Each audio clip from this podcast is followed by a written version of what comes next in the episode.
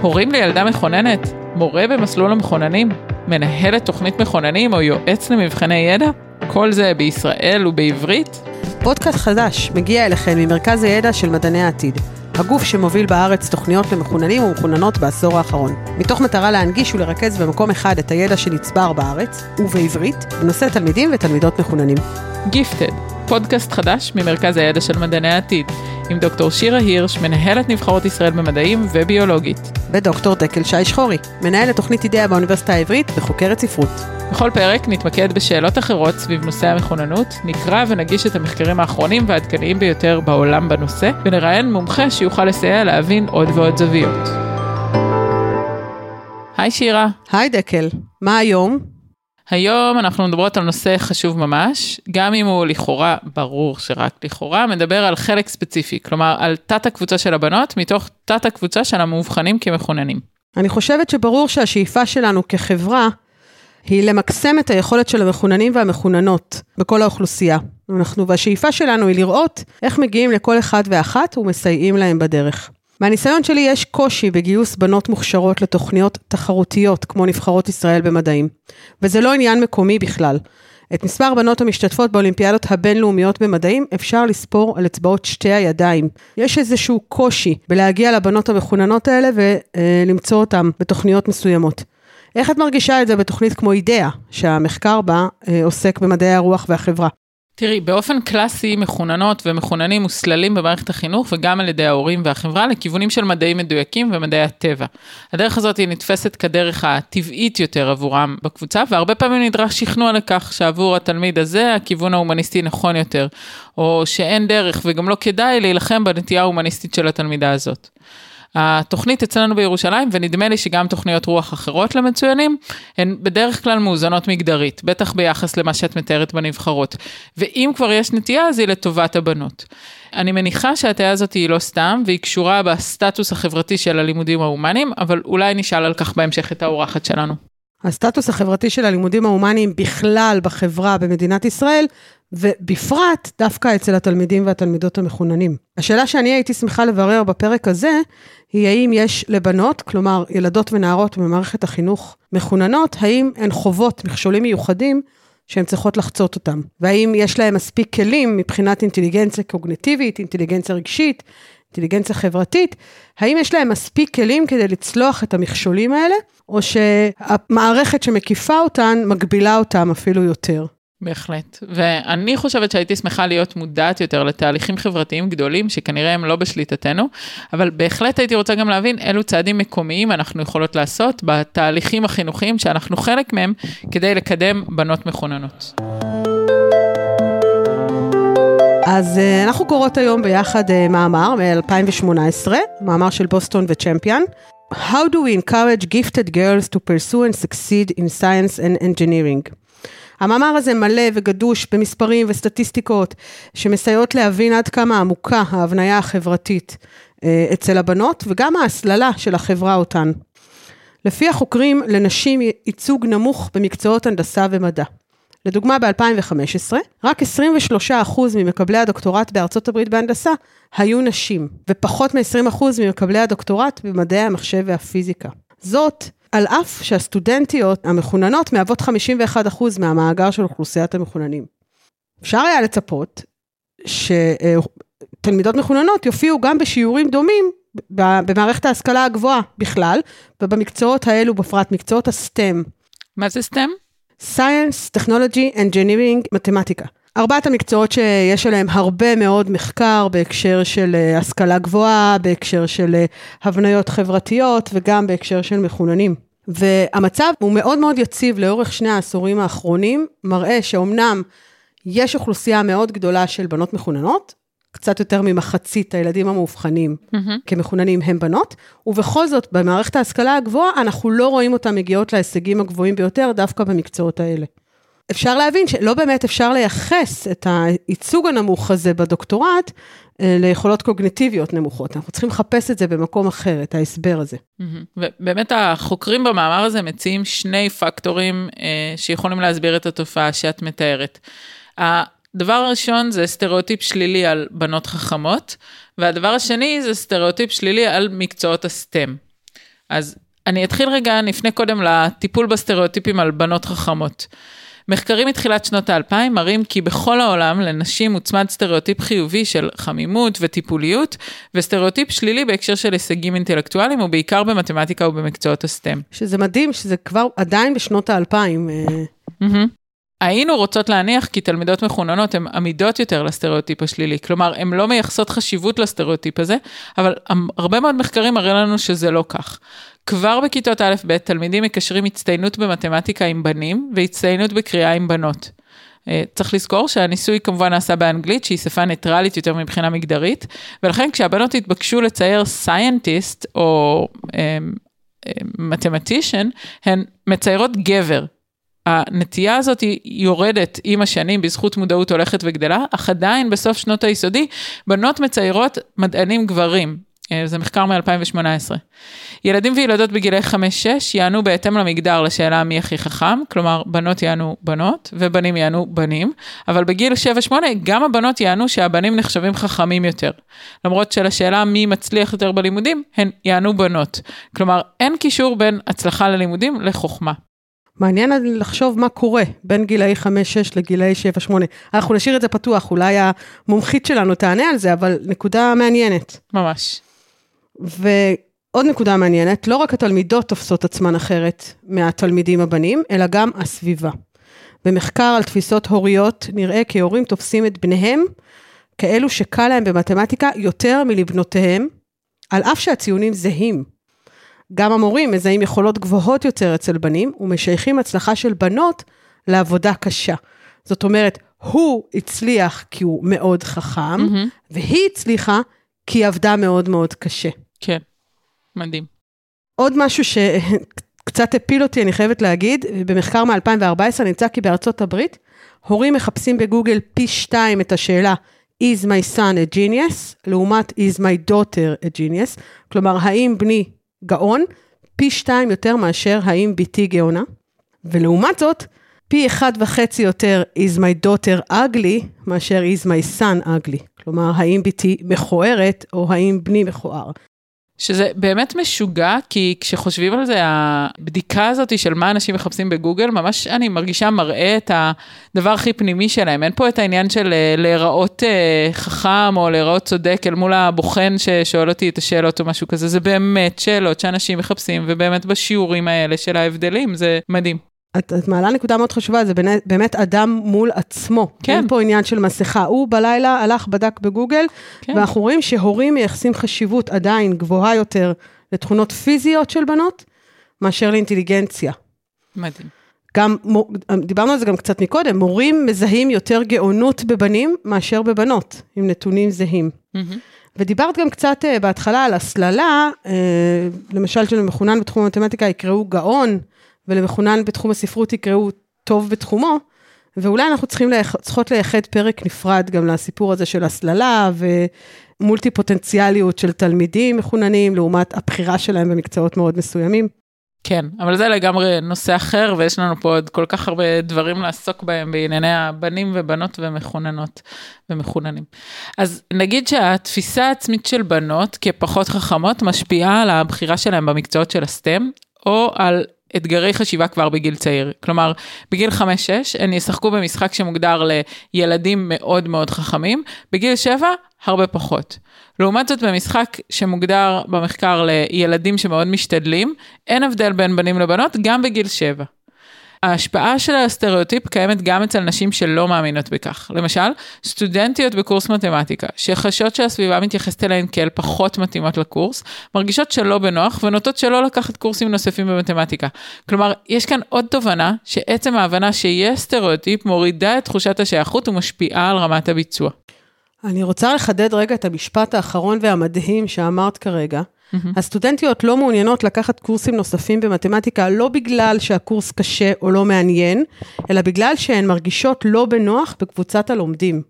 זה מדהים. Mm-hmm. ומה שבעצם מביא אותנו לשאלה, מה אפשר לעשות? אז החוקרים מציעים שתי אסטרטגיות פעולה. הראשונה היא שינוי הסטריאוטיפ על יכולות של בנות, ואת זאת בעיקר באמצעות ההבנה כי יכולות בנושא מסוים מסוים הן גם תולדה של כישרון, אבל גם של מאמץ ומוטיבציה. להיכנס לאיזושהי מערכת של growth mindset. כל אחד יכול להצליח בלי קשר למינו. המאמץ הוא לא בשל חוסר יכולת, אלא הוא זה שבונה את היכולת. כדי להיות לומד מתפתח, יש לזהות הזדמנות בכישלון, ולעודד תלמידים גם להיכשל. אה, בנוסף, בכדי לשנות סטריאוטיפ של הבנות, יש להציג לתלמידים מודל נשי מעורר השראה לחיקוי. והמודל צריכה להיות כמה שיותר קרובה אליהם ולא בלתי מושגת. למשל, לא מארי קירי עם שני נובל, אלא דוקטורנטית צעירה שפרסמה מאמר, mm-hmm. ואפשר להזדהות איתה. וככל שההזדהות תהיה עמוקה יותר, הרצון להיות כמוה יהיה גבוה יותר. כן. האסטרטגיה השנייה שמדברים עליה החוקרים היא הגדלת תחושת השייכות של הבנות ללימודי הסטם. כלומר, שינוי אווירה במקצועות האלה. משפט כמו בנות טובות כמו בנים במתמטיקה הוא משפט לא טוב. הוא יוצא מנקודת הנחה שבנים הם הפרוטוטייפ והבנות צריכות להשתוות אליהם.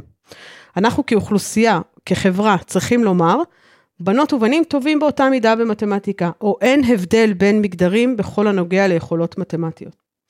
מחקר מ-2005 הראה שעצם ידיעת הסטודנטיות על כך שקיים סטריאוטיפ העלול להוביל לתוצאות נמוכות יותר, רק המודעות על כך העלתה את הביצועים שלהם. אז אנחנו כנראה צריכים גם להעלות את המודעות של הסביבה לסטריאוטיפים האלה שמסתובבים בינינו. הסטריאוטיפ הנוסף שצריך לדבר עליו, אני מזכירה שהמאמר מדבר על שניים, הוא הסטריאוטיפ על מקצועות ה STEM. כשאנשים צעירים בוחרים מקצוע, הם חושבים איזה סוג בן אדם בוחר במקצוע הזה, והאם האדם הזה הוא אני. התהליך הזה עובד לרעת בנות במקצועות ה STEM.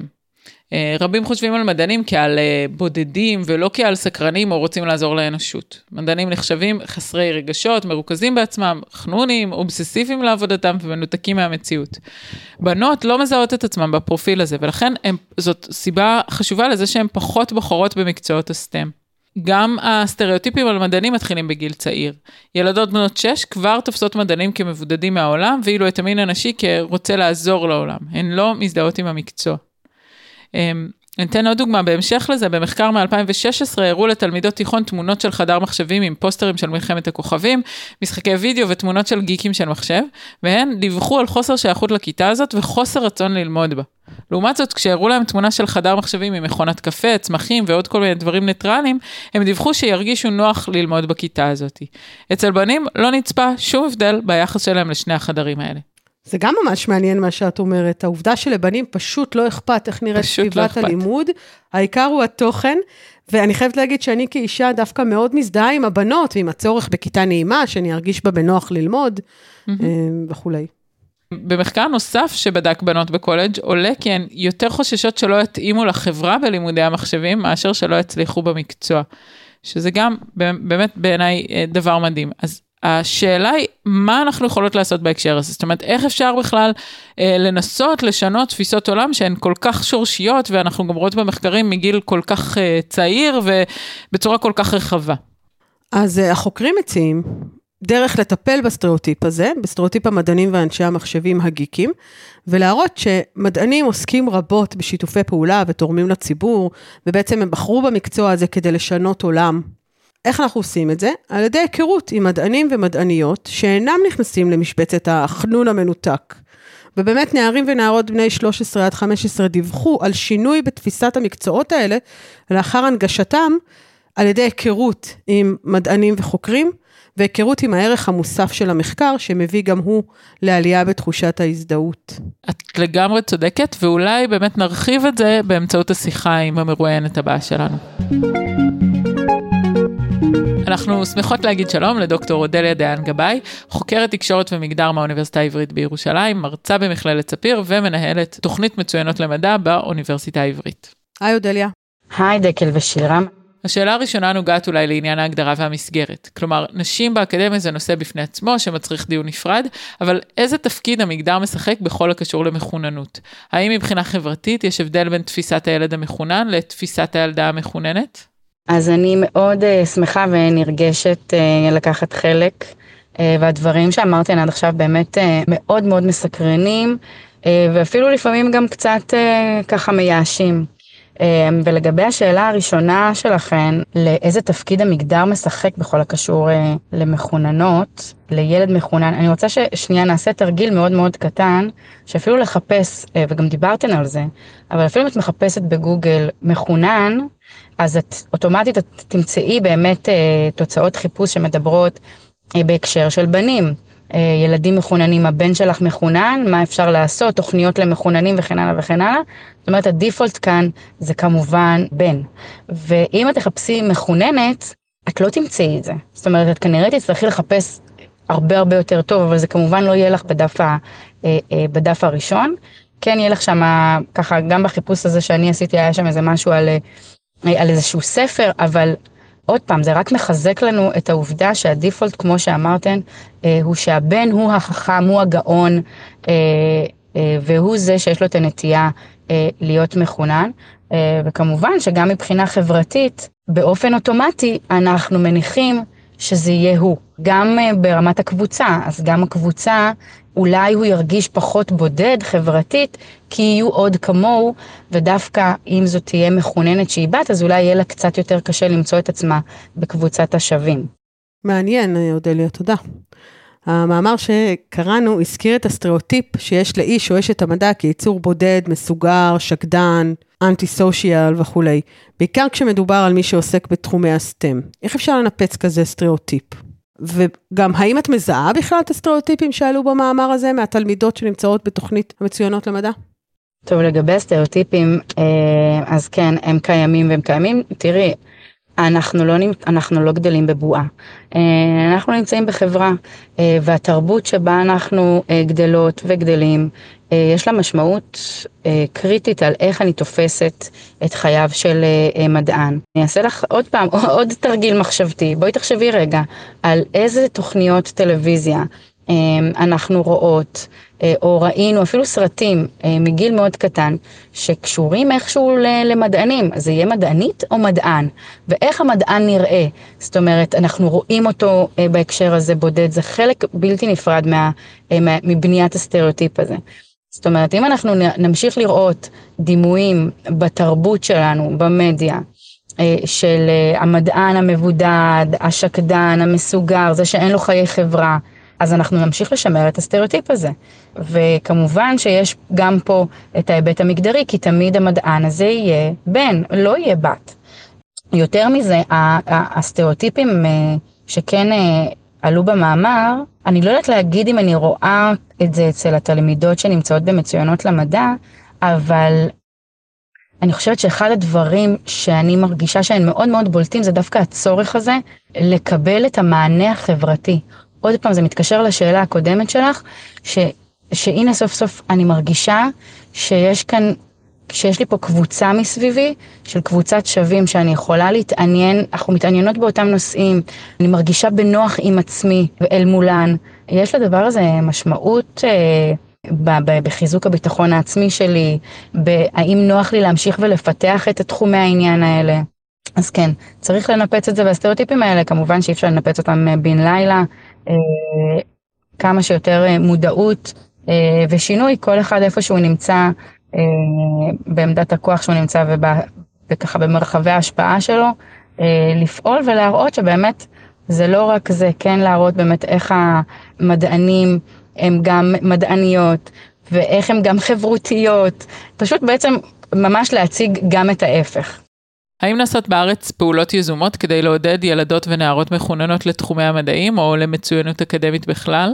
לגבי uh, התוכניות שיש uh, לנערות, אני יכולה להעיד uh, על התוכנית המדהימה ואני אובייקטיבית שאני מנהלת uh, באוניברסיטה העברית שנקראת מצוינות למדע, תוכנית שמספקת, תוכנית שהיא ממש הזנק בתחום המדעים המדויקים לנערות בכיתה ז' uh, עד כיתה ח', עד אמצע כיתה ח', וזה בעצם תוכנית שמספקת, נותנת את המענה בעצם לשני הסטריאוטיפים האלה שציינת וגם שהמאמר אה, מציין. מצד אחד, אנחנו רוצות לתת להן יותר ידע, הן מקבלות כלים וידע אמיתי שלא היו מקבלות בדרך אחרת, בטח שלא בבית הספר. למשל, אצלנו אנחנו מלמדות אה, פיזיקה אה, ומתמטיקה, אפילו המעבר הזה במחשבה בין חשבון, לדבר חשבון למתמטיקה, אה, ההתנסות הזאת שלהן אה, בתוך המרחב האקדמי, הן נמצאות בתוך האוניברסיטה. גם כאן יש לדבר הזה, לסביבה הזו יש משמעות, איפה הן יושבות, הן יושבות בתוך הכיתה, הן לא פונות אליי כמורה, אה, זאת אומרת, אנחנו מאוד מאוד כך נותנות להן את החוויה הזו של השיח האקדמי וההתנסות האקדמית, וגם לזה יש משמעות ככה באיפה שהן יכולות לדמיין את עצמן הלאה. והרובד השני, חוץ מזה שאנחנו כמובן נותנות פה באמת את, את הידע של המדעים המדויקים, הדבר החשוב מאוד זה המעטפת המגדרית. וכשאני אומרת מעטפת מגדרית, צריך להבין, בירושלים האוכלוסייה היא מאוד מאוד מגוונת. אז ככה שהמכנה המשותף, לפעמים יכול להיות מאוד מאתגר למצוא את המכנה המשותף במה אני יכולה לדבר ומה לא. אה, אמרנו מגוון אה, של אוכלוסיות, זה מנעד מאוד מאוד רחוב, יכול להיות לי תלמידה אה, מבית ספר פמיניסטי בהם. בירושלים ותלמידה מאולפנה. זאת אומרת שכל הזמן זה באמת ככה להלך בין הטיפות, להבין את הלך הרוח של הקבוצה. ומה שאנחנו, מה שאני עושה איתם במפגשים האלה שהם סביב מגדר, זה קודם כל אני לא מדברת מגדר. זאת אומרת, אני לא מגיעה עם הדגל של פה אנחנו לומדות מגדר, ממש לא. בעצם מתוך הידע שכבר יש לנו, ואנחנו יודעות, הנה כל המחקרים שדיברתם על זה, אז אנחנו יודעות על הנתונים שגם למשל, סתם לצורך הדוגמה, אה, בנות, אם הן מרגישות שהן לא יודעות את התשובה, אז הם ישאירו ריק, ישאירו את המענה ככה, את התשובה ריקה. ובנים לא, הם ישיבו משהו. סטטיסטית יותר הגיוני שבאמת הבנים יכולים להצליח יותר. אז אני לא אבוא ואני אגיד להם, תראו, אתן כבנות לא אה, ממלאות את התשובות, בואו תמלאו כדי שתראו, הבנים ממלאים את זה וככה הם מצליחים. לא, אנחנו מדברות באופן כללי על הנושא הזה של כישלון ושל הצלחה והתמודדות עם מבחן ואיך אנחנו יכולות הלאה. זאת אומרת, מתי החשש שלי מכישלון מונע ממני דברים. ואז בעצם זה כאילו להיכנס בדלת האחורית, אוקיי? ולחזק אה, את הערך העצמי, את הביטחון העצמי. זאת אומרת, אם מישהי מספרת לי שהיא מאוד אוהבת רובוטיקה, אבל היא הולכת להיות היחידה בתוך החוג הזה, אז אם הערך העצמי שלה והביטחון העצמי שלה מאוד מאוד חזק, היא תצליח אפילו להביא איתה עוד מישהי שהנושא החברתי יש לו משמעות אקוטית, בהאם היא תתמיד או לא תתמיד, אוקיי? אה, וכמובן, כמובן שגם אנחנו, אנחנו ממש אה, מפגישות אותן עם מדעניות שהן קרובות כמה שיותר למשהו שהוא, שאני ארגיש בנוח לנסות לשאוף אליו. זאת אומרת שאם אני רק אראה להן מדעניות, וזה נכון להראות ולספר את הסיפור הזה גם של מדעניות פורצות דרך מהארץ ומהעולם, אבל אם אני אראה רק מדעניות בשחור ולבן, מאוד מאוד רחוק, כמה הן יכולות להתחבר לזה? ולכן חשוב להציג להן משהו אחר. אה, למשל בסמינר אה, האחרון אה, שעשינו עכשיו, בסמינר הקיץ, פרופסור יונית אוכברג דיברה איתם על פיזיקת חלקיקים, היא הייתה מדהימה ומעוררת השראה. צעירה, והיא מספרת גם על איך היא הייתה ממש כמוהן אה, כילדה, ואיך זה נורא נורא מעניין אותה, והיא מספרת את זה בסקרנות, אפשר לראות את ההתלהבות הזאת. את רואה שהיא מספרת גם על הילדים הקטנים שלה, על זה שהיא אה, אימא, ו... זאת אומרת, יש הרבה הרבה היבטים שאני יכולה להתחבר אה, לאותה מדענית ולהבין שוואלה, זה דווקא לא הסטריאוטיפ הזה של הנה המדען המסוגר שיושב אה, בחדר לבד והשיער שלו ככה אה, מקורזל. אז כן, אז במצוינות למדע זו אחת התוכניות שאני חושבת שהיא מאוד מאוד חשובה והיא נותנת מענה לבנות, בתקווה שבאמת אה, אנחנו אה, לא נפסיק לשכפל ולהרחיב אותה. ושאלה לסיום, בהנחה שאכן מספר המחוננים והמחוננות בארץ מאוזן, האם בכלל קיים הצורך בחיזוק הבנות על ידי תוכניות ייעודיות להן? עד מתי יהיה צורך בתוכנית כזאת? והאם מדד ההצלחה לתוכנית שמעודדת בנות היא שלא יהיה בה צורך יותר? למשל באולימפיאדות לבנות, יש אולימפיאדות ייחודיות לבנות גם במתמטיקה וגם במדעי המחשב, בהצהרת כוונות הצהירו שהמטרה היא שבעתיד לא יהיה צורך יותר באולימפיאדות הייחודיות האלה. האם כך גם בעינייך?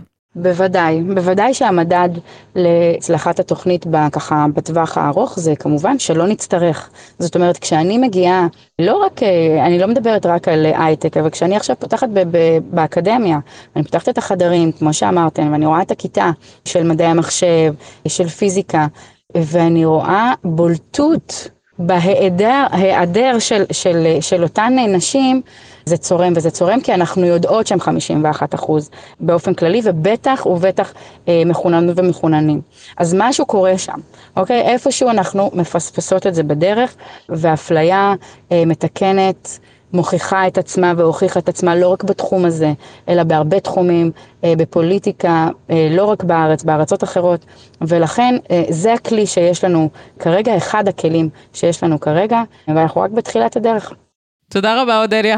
כן, תודה אודליה, היה ממש מעניין. תודה רבה לכם.